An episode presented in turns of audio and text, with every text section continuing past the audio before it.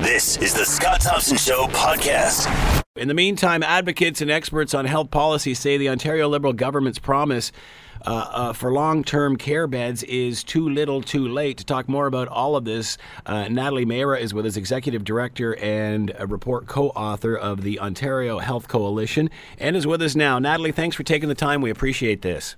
Uh, thanks for having me. So, what are your thoughts? Uh, tell us, give, give us a couple of bullet points here and what the concerns are of the Ontario Health Coalition. Well, you know, we've been advocating for a decade or more than a decade now um, to improve the care levels in long-term care homes in in Ontario. Um, we've seen the deepest hospital cuts of anywhere in the country. So we've seen almost 20,000 hospital beds closed since um, since 1990, and that means that half of the acute care beds and half of the chronic care beds in hospital in Ontario have been cut. We now have the fewest hospital beds left of any province in Canada, and only Mexico and Chile have fewer hospital beds than us. So basically, what's happened is that long term care homes today are the chronic care hospitals of old, of you know a decade or two decades ago, and the acuity, as they call it, that's the heaviness of care and the complexity of care needed by the residents, most of whom have dementia, many of whom have very complex health conditions.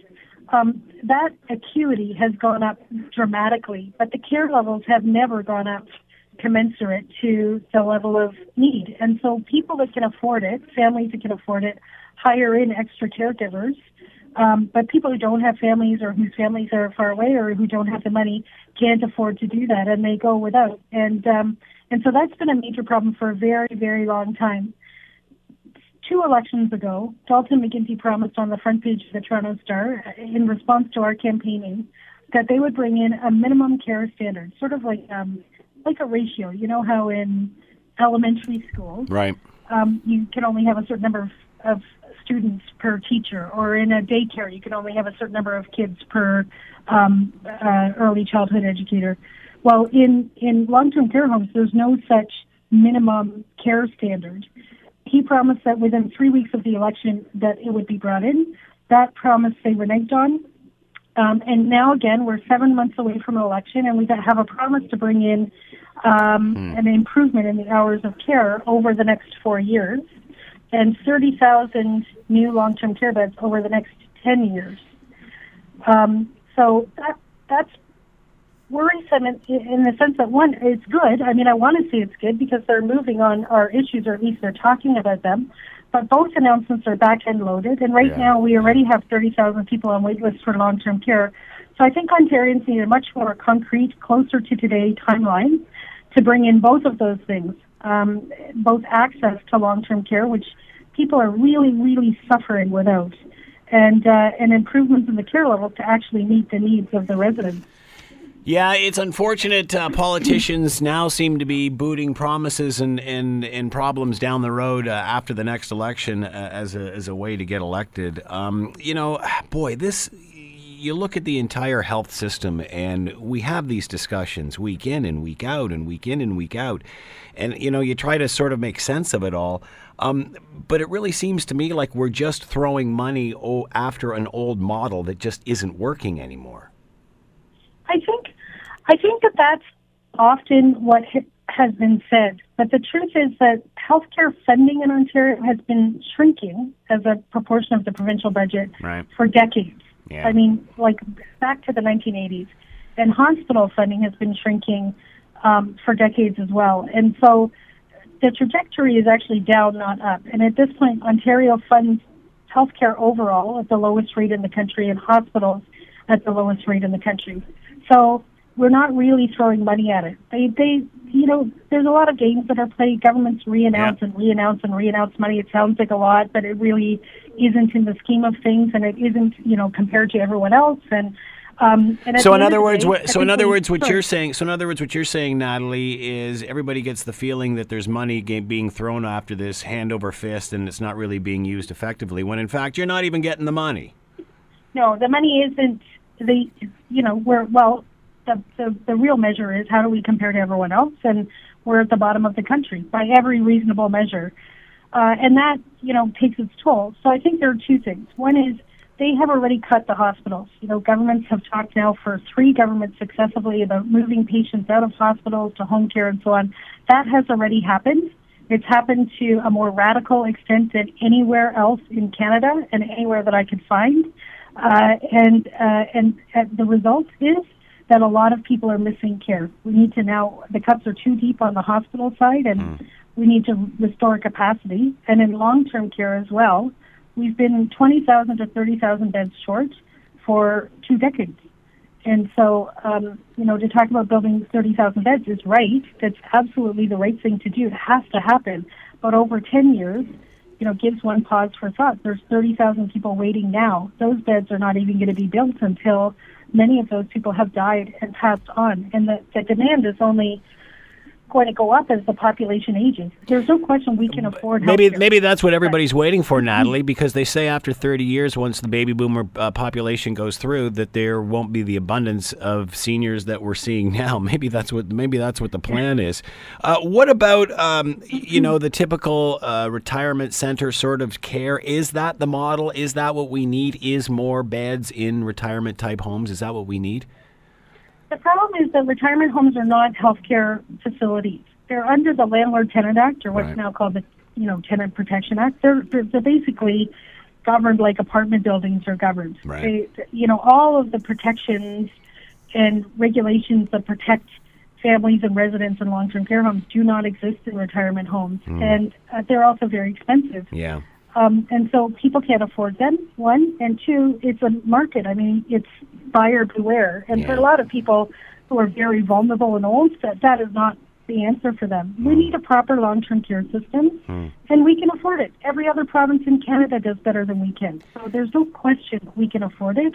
Um, it's a question of priorities in government and actually putting the money to care. You know, to to the front lines of care. So to the nurses, the personal support workers, the people who actually provide the care for people. What are other provinces doing that we're not? Well, they haven't cut as much as we have. I mean, primarily. Why not? They're not in the same crisis. Why have they not cut as much as we have? It's been a priority for our government. I mean, we uh, we the government has a few years ago gave massive billion multi-billion dollars uh, worth of tax cuts for corporations um, they had to fund that. Um, you know that that followed a, a, whole slew of tax cuts in the 1990s. So they shrunk the budget overall, um, and uh, and then shrunk healthcare uh, proportionally. But then, in addition to that, so I, I believe that you know the, the case is clear that we need more funding.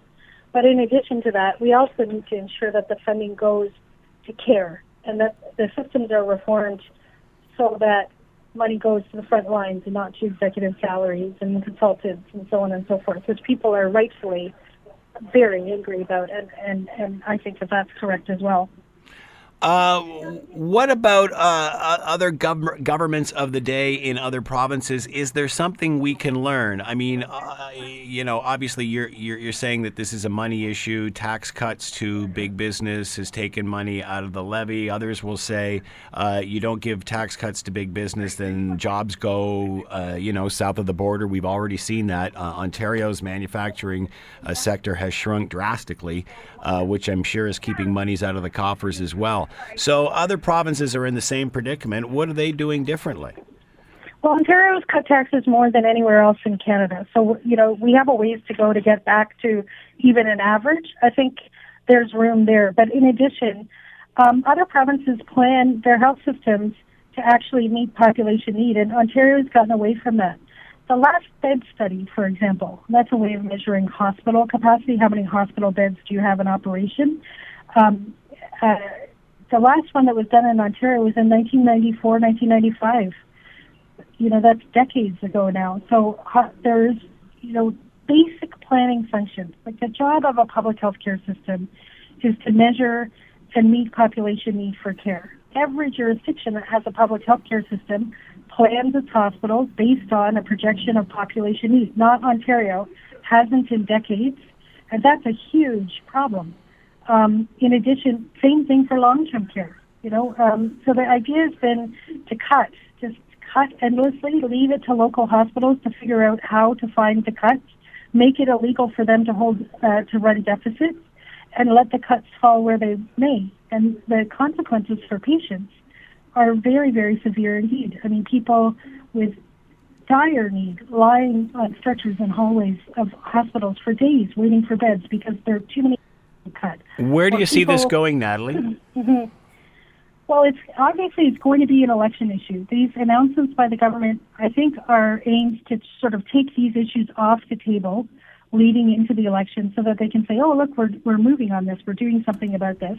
Um, but but that's not going to happen because people are really in very very high need, and they're not getting what they need, and the promises are too far away to actually meet their needs. Um, so these are going to be election issues, and I think the key thing for Ontarians is to get concrete commitments from all of the political parties um, to measure and meet population need for care and to start to rebuild the capacity so that people who've paid for health care for their whole lives in their taxes mm. actually have it there when they need it. Natalie Mehra has been with us, Executive Director and report co-author of the Ontario Health Coalition. Advocates and experts say health policy uh, on health policy say Ontario Liberal government's promise for long-term care beds too little, too late. Natalie, thanks for the time and insight. Much appreciated. Thank you so much.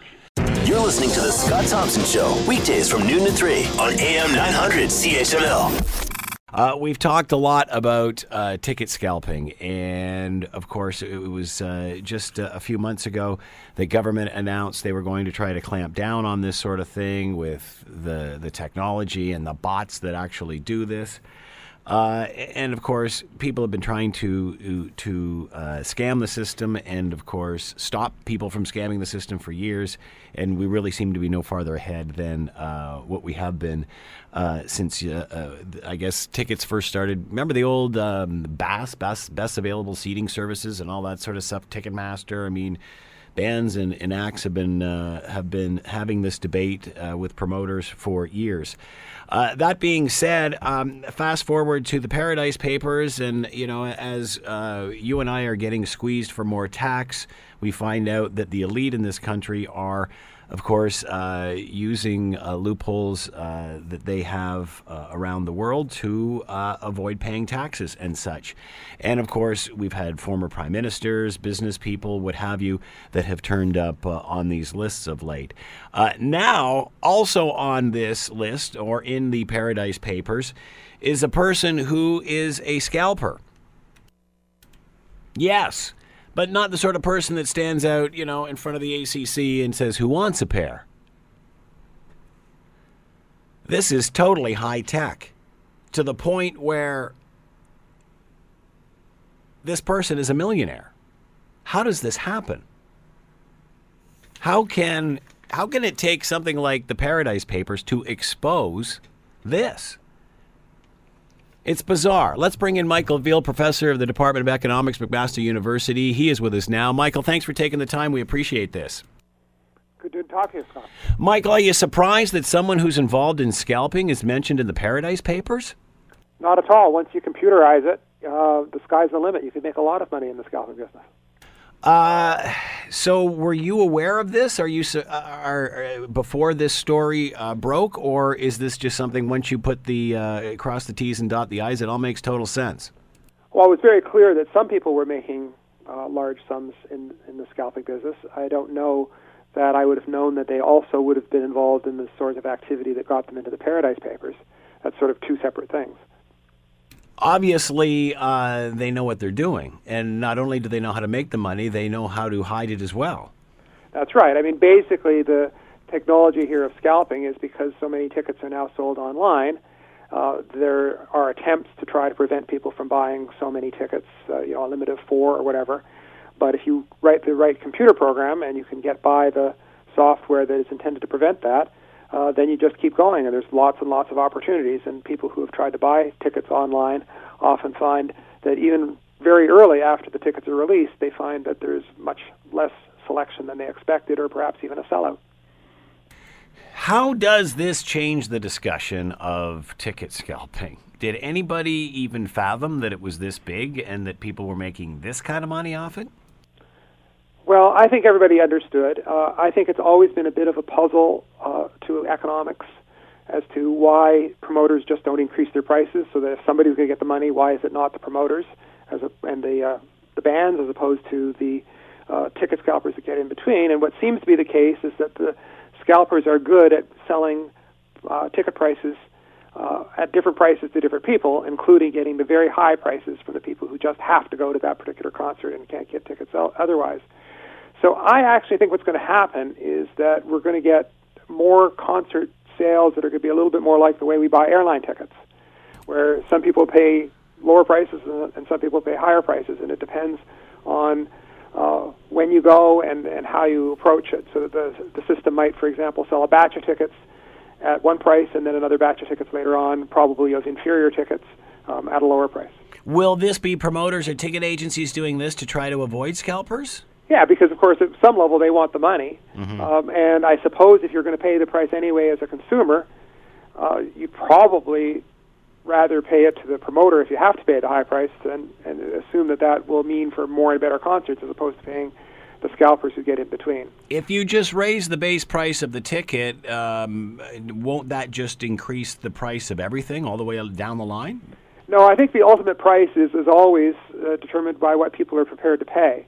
And so really you're just sharing out that price. The thing is is that every once in a while somebody really will pay these very big prices mm. uh, to go to an event because they just really want to see it and they said, "Oh, I had to pay $250 for that ticket, but I really wanted to see it." Uh, what's happening is the scalpers are getting that money now.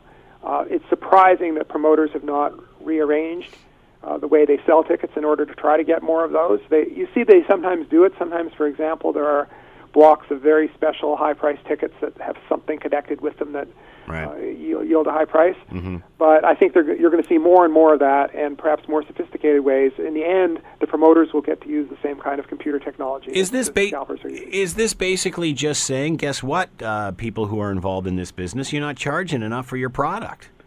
Well, I think they're probably charging enough, uh, although there is some argument that particularly bands don't want to be associated with really high prices because it it damages their brand name. Mm-hmm. Uh, the difficulty with that, of course, is in the end people are paying high prices, they're yeah. just not paying it uh, through to the bands. But I think there's some of that. But I think it's also the fact that that in this day and age, there's a lot of products that that people don't pay the same price for, and that the other side of the market that we're you know consuming in often is changing prices and trying to extract more from us, and we'll probably find promoters get to be better at that now as they adopt the same kind of technology that the scalpers are using. Are they far behind the scalpers? At the moment, yeah, they're they're very far behind. Because again, as you mentioned, uh, if the scalpers are using this technology, why aren't promoters?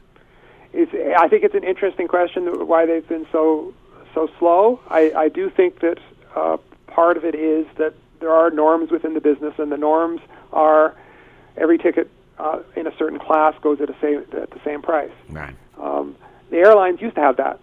Uh, then they changed, and I suspect this will happen in the, the, promotion business as well. Do we all assume that most shows sell this way? I mean, how many find themselves in this predicament? How of all the tours that go on every year, how many are like this? Uh, I don't know, uh, but I suspect that we're only talking about the the big ones. Yeah. Uh, and that there's a whole lo- bunch of events, not just shows, but sporting events, whatever, that more or less go at at uh, ticket prices go at uh, face value, and uh, maybe people resell them to their friends, but for either for no more than face value, or they give them away, or whatever when they can't use the tickets. Right. Uh, what happens is, of course, when there's a big excess demand, in other words, a big announced face value price, there's a lot of people who want to pay that price, and there's more people who want to pay that price than there are tickets. Mm-hmm. That's what leads to this situation, of course.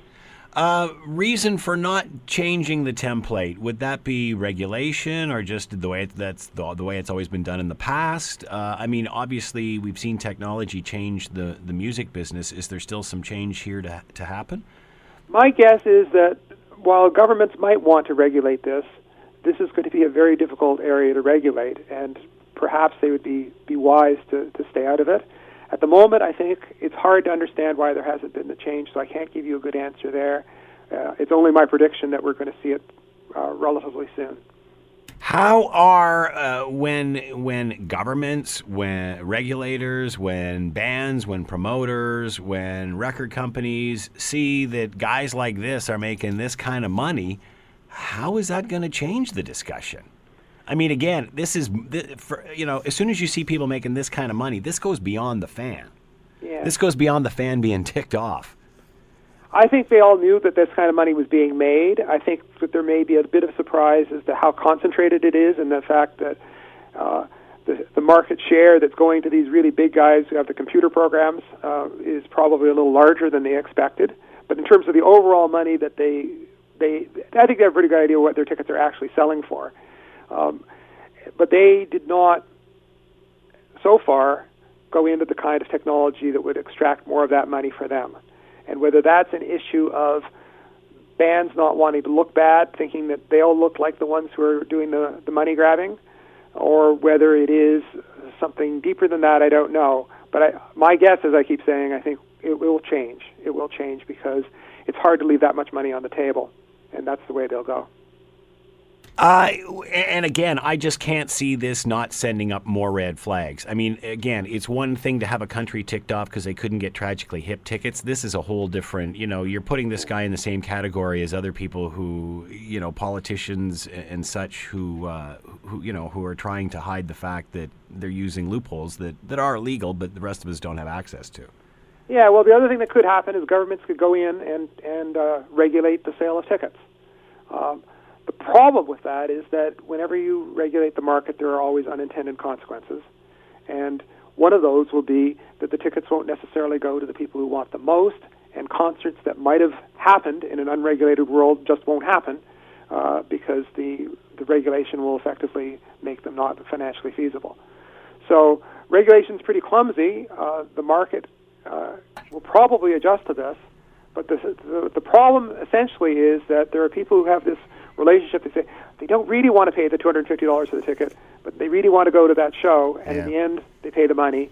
And of course, if somebody's prepared to pay the money, there's always somebody prepared to take the action required to accept the money. So uh, we've been having this discussion forever, Michael. Obviously, this is going to be a long, slow process to see any any progress or any change here of any sort. Yeah, well, I've been reading about it on the web. Uh, apparently, some uh, bands have decided to avoid the problem by doing fewer concert dates but staying in the same city more so that they increase the supply of tickets so that their fans in that city don't have to pay as much hmm. because the the band's there for three or four nights and so there's there's more supply to go around and the tickets don't get bid up so much and that the bands save a little bit of money because they don't have to pay as much cost in terms of the transport and moving sites they get to stay in one place for longer and that's a little bit cheaper to operate I don't know if that'll catch on because, of course, the other reason for concerts has been traditionally to promote the name of the band more widely, and uh, Mm. that will probably compromise that objective if they only go to a few sites and. You know, instead of the T-shirt having like 20 names on the tour, Right. that only goes to four or five cities, but really hits those cities thoroughly. That might change the way the tour is perceived. It'll all be dates, not cities. Yeah. Uh, it's not really a concert, though. Then, Michael, it sounds more like Uber. well, Uber, in fact, has taught us a lot about the technology here, right? And basically, what's happened is that the scalpers have figured out the Uber technology Yeah. uh, before the promoters have. Mm, interesting. Michael Veall has been with us, professor with the Department of Economics at McMaster University. Fascinating discussion. Thanks for the time, Michael. As always, have a great weekend. Yes, you too. Uh, let's bring in uh, Rudy Blair, Rudy Blair Entertainment. Uh, we've talked about this many times with him as well. Rudy, thanks for taking the time. Not a problem, my friend. Good uh, talking to you. Are you surprised that a guy who's scalping tickets and and you know figured out all this bot stuff is a guy who's also mentioned in the Paradise Papers? No, I'm not surprised at all. I'm going to tell you something too, and I hope I'm not going to be too offensive. But to me, this guy is HIT hit, and then you can add in the other letter into that. And I'm saying that because of all the things that have been going on with fans trying to get tickets for concerts, people who work really hard. I mean, there are people out there who uh, are working two, three jobs. Maybe the only time they have fun is going out to a show. Tickets are already expensive as it is, and this guy doing what he's doing, yeah, this guy is just pure crap on what he's doing. The fans who deserve to be out there, to go out there to have a good time and enjoy the artist that they love. You know, it's one thing, Rudy. You know, when guys are standing, or girls are standing out in front of venues and saying, "Who wants a pair? Who wants a pair?" Uh, but this is, uh, you know, I'm thinking that the average person on the street that's buying tickets uh, isn't thinking when they go on StubHub or wherever or what have you that they're actually funding a millionaire who's, uh, you know, mentioned in the Paradise Papers. I mean, eh, do you think this is going to send up any other or any more red flags? Usually, it's just a pissed off concert goer, but this is this seems a lot bigger than that. Well, you know, I've been reading the story. I've actually gone on his on his uh, Twitter. I've tried to go on his Facebook. He doesn't really have a lot there. But the one thing I'm trying to figure out is this guy is claiming, and, and correct me if I'm wrong, okay? He's claiming that he has deals with the venues. Um, so he's able to get these tickets before everybody else. Now, if this is true, that's a serious problem if the venues are actually providing him with the tickets. Me personally, I don't believe that because then gonna have to go in and and as the story says that he's using all these alias names. Well, if he's using all these different names to get these tickets, then why would he need that if he has deals already with the venues? Look, I've gone to events where the venues have made announcements that they have deals with certain companies. So you know that is completely uh, legit. But for somebody like this who keeps coming up with these stories, I mean, this guy is slippery. And really, the more stories he tells, I think the more he's going to hang himself. And I'm hoping that the investigation that's going on in the UK, I hope it leads back down here into Canada because we need this kind of stuff going on. Because as you know, uh, last year with the Tragically Hip going on tour and so many people wanting to get tickets, and then those those awful bots out there stealing the tickets from these fans, and and the hip made sure, hey, no, this was not going to happen. We're going to make sure that our fans get their tickets, and they did that. We need more of those kind of things going on right now. You have to wonder, though, with this being this sort of thing being an international affair, like this guy's going to get caught in a net somewhere. You said slippery. I mean, at the end of the day, if I was this guy, I'd be laying low. I'd be, uh, shh, don't tell anybody. Get under the covers, turn the lights out. Well, you know what it is, and and you know as well as I do. When you have somebody who has an ego like that, who feels that he has power over people, who is making a whole lot of money. A lot of them, you remember, a lot of there were a lot of guys in business back in the '80s who were like this. We have some people like that now in the public who think, hey, you know what? I am untouchable. Well, there's one thing I truly believe in: karma is a you know what, and you've got to pay the bank back at a certain point in time.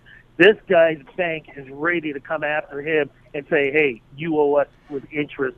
I I truly believe that uh, with a story like this coming up, I think, and that's the one thing about that's great about social media and things like that because it gets out to people more and more.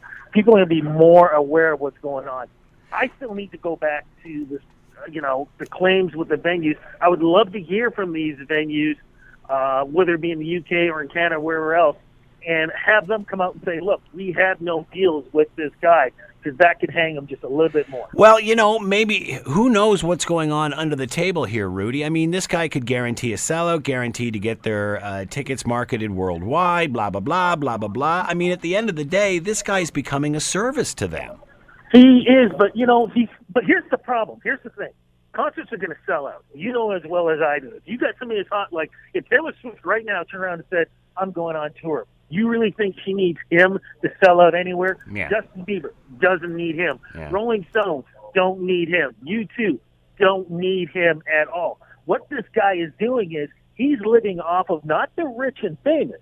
He's living off to, like I said earlier, Yeah. the nine to five person, the person who's working at that job that doesn't pay a whole lot of money and they got to save up money or they got to use their credit card and know that they're going to have to pay for the next six months to pay for that ticket to be able to go. That's the money he's making off of those people. Yeah. And that's one of the other things I would love more and more. I mean, it's like you can't even turn around and say that, hey, you know what? Maybe we could only limit the amount of tickets because he's using aliases. And if that's not the case, then he'll probably turn around and hire people because, if I understand correctly, he has 20 people under his staff. So they're probably the hmm. ones who are his aliases who are going out there and getting these tickets for. So there's got to basically what needs to be done is he needs to be shut down. StubHub definitely needs to be shut down, and people like Live Nation, I know the folks at Live Nation, they're hard workers. They're doing everything they can to make sure that fans do get their tickets. They just got to work a little bit harder and come up with something else. And truly, the government needs to be involved with this. This is a different world now. It's not like as you said before, we would stand in line, Yeah. you know, maybe for two days to get tickets. No, this is now cyber. And if you got cyber, then we need the cyber police to take care of it. Yeah, I think there's lots of red flags going to be flying up here from the uh, Canada Revenue Agency just alone. Rudy Blair has been with us. Rudy Blair Entertainment. Rudy, as always, thanks for the time. Much appreciated. Have a great weekend. You too, my friend. Take care. You're listening to The Scott Thompson Show, weekdays from noon to 3 on AM 900 CHML. Lots of stuff going on in regard to uh, political correctness. Uh, Tim Hortons puts out a poppy, a poppy donut in Calgary, and the crap hits the fan. All right, let's bring in Alyssa Freeman, public relations consultant, and uh, of course Alyssa PR, and uh, with us now to talk everything from sex scandals to donuts to Christmas music. Hi, Alyssa. How are you today? I don't know where to start. Scott. Yeah, really. What do you want to start with? Dessert or get right to the main course here? Well, I don't know. We can start with dessert. All right, let's uh, uh, let's end with dessert. Uh, l- l- your thoughts on the whole Louis C.K. thing, Charlie Sheen. Prior to that, uh, how does this sweater completely become unraveled? What's going on here in Hollywood? Wow, wow, wow is all I can say. It's almost like you re- look at the paper and wonder who's next. And I think that anybody, and we have talked about this, Scott, anybody and everybody who committed, you know, sexual, you know, who who, who had sexual, sexually violated children, girls, boys, women, and thought that this was some big secret that they could get away with forever and ever. No, they can't. And the whole news about Louis C.K. again, another open secret among the community of people who make us laugh, of comedians. It was well known. And yet now people have become emboldened. Before it used to be, you know, use scare tactics and intimidation and they, you know, your the secret will be safe and you better not tell anybody. Well, people aren't scared of that anymore. And I think the difference is, Scott, is that now you have reporters. This is this just isn't he said, she said. You now have a third party from a respected media outlet with all sorts of investigative reporters, forensic accountants, anything and everything at their disposal in order to do this investigation on the paper's behalf and then come out with it for everybody to see. And when you have evidence that is corroborated, um, not just by the people giving it, but by, you know, emails, phone calls, um, other friends who knew about this, it's almost impossible for these people to say, well, no, this person's a liar. Uh, Louis C.K. out ahead of this, saying, uh, "Yep, it's true. Uh, he wielded his power irresponsibly. Had no idea of the scope of the hurt." Yeah, okay, that's fine. And how many years has this been going on? You know, it's one thing, like everybody's going the apology route, which is what you should do. I mean, good communications does dictate, you know, apologize. But honestly, That that that's when you get one of these every so often, not when the floodgates open up and the you know the, the barn you're being stampeded here. you know, a lot of these things go back, you know, ten, twelve years. And, you know, th- th- nobody's prosecuting anybody here, so nobody can sort of cry statute of limitations. But honestly, I mean, yes, you can apologize, but really, this behavior is so abhorrent. Do you honestly think that apologize is, you know, just sort of going to clean the slate? No, it's not. And it's going to continue to roll. It's going to continue to roll against Charlie Sheen. There'll be more people likely coming out against Kevin Spacey, uh, more people with Harvey Weinstein, who, who apparently hired, you know, former Mossad agents to intimidate the people that he has sexually Yeah, that's pretty wild, isn't it? That's right out of a movie. Yeah, well, it's like out of his one own movie. You know, he Yeah. thought if I had to write a script and protect Yeah. myself, well, what would I do? Oh, I know. I'll phone the Israelis and get some massage. You know what I mean? So, what will we say when we realize this is how Hollywood is operating and has done for years? Because I refuse to think that most of the people involved in Hollywood participate in this in some way. You know, I don't think it's that good. Well, no, and I'll tell you. I mean, I was with a group of women this morning, and they were, "I will never see another Kevin Spacey movie again. Um, there are people who are vehemently opposed and will not support Hollywood, who has supported these actors and swept a lot of this under the rug. I mean, there's a lot of people who are guilty of this. It's just not the celebrities that we read about on the front pages. It's their assistants. It's the casting directors. It's the directors, the producers, the studio heads. Everybody is known and everybody has been complicit. So now nobody is willing to cross that line. And, you know, there's no one body that can provide, you know, regulation in order to, you know, course correct this. It will be very interesting to see how, if this is course corrected or if this behavior will continue. Um, could this be a change in time? Could this be an, an entirely uh, paradigm sh- entire paradigm shift for Hollywood? I mean, old Hollywood's on its way out. Uh, the big studios are sort of, uh, you know, the the, the the the tide is changing. We're seeing more smaller, independent things. We got Netflix. We got this. We got that. Is this just a part of the old Hollywood establishment that perhaps could now be on its way out? You know, it very well could be, and that's a really good point, Scott. Eh, you know the fact that this has been happening for so long and you know parents dropping off their kids to you know TV shows or movies where they were basically sexually assaulted you know it's got to give pause to anybody and everybody who is in this industry and it would be interesting to see if that, you know, stops parents from putting their kids, you know, forth, you know, to be in the next TV show, or if people will stop going to the movies. I think that the best way to show one's displeasure is, you know, money talks. And if you're not spending it to go see movies, um, how else are you supporting the system? Hmm. All right, let's move on. Uh, Tim Hortons decides to do a poppy donut. Uh, your thoughts? Bad PR or gee, just trying to be nice? I can't believe this where this is where it went. You know, this is you know we often say that social media is you know puts citizen journalists in the forefront and allowing them to express their opinion whether it's for or against something. And this, you know, I read this and I thought, please, people, this is a donut. Somebody saw a donut and made all sorts of assumptions as, well, are the sales of this donut going anywhere? Isn't this in bad taste? Not thinking to actually do any homework behind it hmm. before mm. they went and spouted off on Twitter. So I have to say that I think this is really much a dough about nothing. I just made that up. wow, that's good. I, what's it? What's with that? Do, what's that donut filled with? You know, exactly. You know what? And I read this and I just sort of shook my head. And, yeah. you know, there's some things where I'll definitely come down on the line of something. When I read this, I thought it was a poppy donut. The guy was just sh- trying to, you know, say something about our veterans. And and I bet you, know, the veterans love that dang donut, too. I bet you when they're sitting there, they're all sitting there and they're having their coffee right now in Calgary enjoying that thing. Scott, I bet they ate it up. all right, Christmas music, tis the season, holiday music, whatever you want to call it. Uh, I remember uh, being in elevator radio many years ago and having to do this, and it was just we dreaded this. We absolutely dreaded that immediately after uh, um, Remembrance Day, we'd, we'd start playing Christmas music.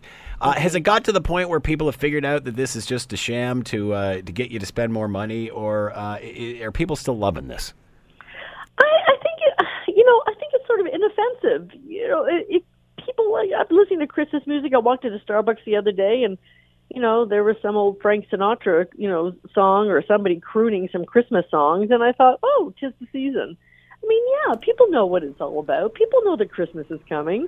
This is not new you know, if you don't like the music, walk around with earplugs. People well, walk around with headphones all the time. Yeah, but you know what? The, you know what the argument is? Is like we don't want to see any Christmas decorations till Halloween's over. We don't want to hear any Christmas music till after Remembrance Day. Uh, Target in the United States said they were they were holding off until uh, until their Thanksgiving weekend. And and as I've talked to business professors about this, I think this is a brilliant idea. You can make a huge hullabaloo about how you're waiting and you don't want to exploit. And then once the day comes that you actually do swing open Christmas Christmas at Target or whatever, then you exploit the heck out of it. You could turn this into a huge promotion. What? It's finally Christmas? Yes. Now, today, the day after the U.S. Thanksgiving in the United, that's Christmas. There's not not going to be any sort of Christmas things bef- until the or until that oh, point. Oh please! I have now. I just. Wow, you're loving the Christmas, morning. Alyssa, aren't you? You're I into this. Christmas. I like Christmas. You like the I'm music. Jewish and I like Christmas. but but I mean, I just saw on the TV today that there's pre Black Friday sales. Yeah. What's the date today?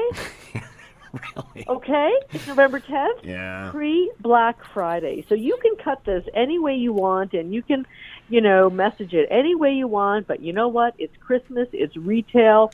We're used to it. I don't think that people are offended. I think that people don't mind that we know it's as soon as it's, that the holiday the Halloween decorations are down that you know maybe they wait a week or two before Christmas is up. I don't know. I don't think anybody's losing any sales over it. Alyssa Freeman's been with us, public relations consultant. Alyssa, as always, thanks for the time and have a great weekend. And you too, Scott. Have a donut. I will. I'll have several. That's the problem. Thank you, Alyssa. Uh, yeah, you know, I could see the seniors sitting around the Tim Hortons and just digging the poppy donuts. Can't you just see that? I mean, I you know, I, I could see them probably consuming more of them. No? Uh, let's bring in Theo Sellis, is re- uh, Theo Sellis, registered family therapist, president of Integrity Works. He's with us now. Uh, boy, you know, you play Christmas music too soon. People get upset. You don't play it soon enough. People get upset. You put poppies on donuts. People get upset. What are we doing here, uh, Theo? Is it is it too early for all of this? Are we should we just chill, have a donut, and listen to some music? Sorry, that was funny. Look, let's be clear. Uh, Christmas has no business in November, Scott. I refuse to even consider it until December. Thank you for saying that. I, you know, we've got to draw the line. Someone's got to say what's right and what's wrong, and I'm saying it right now. Christmas belongs in December. I agree 100%. Now, uh, what about, you know, we were, we were just talking about uh, with Alyssa about this. You know, Target in the States decided to actually make a big point of this, make a big deal of it, and saying, we're not going to do anything until after the, the U.S. Thanksgiving, and then they're going to make a big brouhaha about it. Do you think they're going to lose any money or, or, or perhaps even make some out of this? Uh, do, you, do you think they're going to tick off customers by taking this approach? No, I think it's brilliant. I think any time you stand out that's different from everyone else and you take this position, a lot of people will say, "Hey, that's really that's awesome. That that's exactly where you know that's where I'm at too," and they'll they'll go there just because of that. So they end up doing Christmas shopping without even knowing they're Christmas shopping. Be a great victory for Target. I think it's a brilliant idea. What about uh, holiday music, Christmas music? Uh, it's starting. Uh, usually they wait till after, of course, uh, Remembrance Day, which is coming up this weekend. Uh, and but then it's like nonstop right through. Um, good or bad?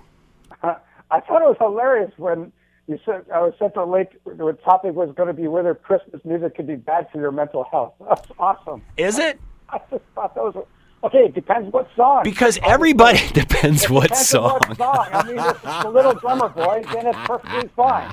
That's that's great. But if it's like that, I can I can't. I mean, I'll gouge my eyes out if I or my ears out. Whatever. I'll pour cement in my ears after you're about baby. It's cold outside. One more time. Yeah, you know what? For me, it's Paul McCartney's "Wonderful Christmas Time." I hate that song. one. Oh, or it's the a Christmas shoes, where that little boy has got to have new shoes for his mama before she meets Jesus.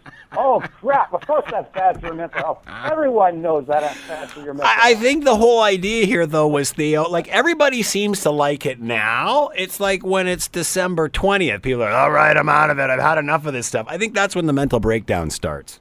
yeah, repetition over and over and over and again. But but also, you know, let's be, you know, people also take things way too seriously too, right? It's that whole, you know, people get all humbuggy about Christmas, about how it's become too commercial and all that kind of stuff.